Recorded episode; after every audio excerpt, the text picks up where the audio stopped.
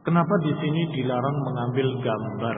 Sedangkan saya banyak melihat ustadz yang mempelajari kitab ulama salaf menggunakan media video dan dakwah.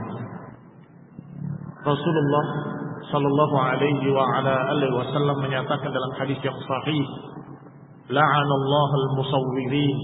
Allah melaknat para penggambar yang membuat gambar-gambar makhluk hidup. Ya. Ketika Rasulullah SAW datang ke rumah Aisyah ada tirai yang bergambar makhluk hidup, Rasulullah marah, wajahnya memerah. Aisyah berkata, "Atubu ilallah, aku bertobat pada Allah, apa salahku?"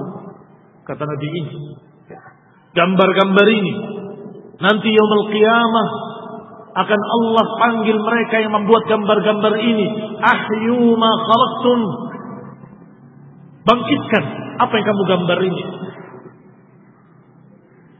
Demikian pula dari Ibnu Abbas radhiyallahu taala anhuma bahwa haramnya gambar itu adalah wajah.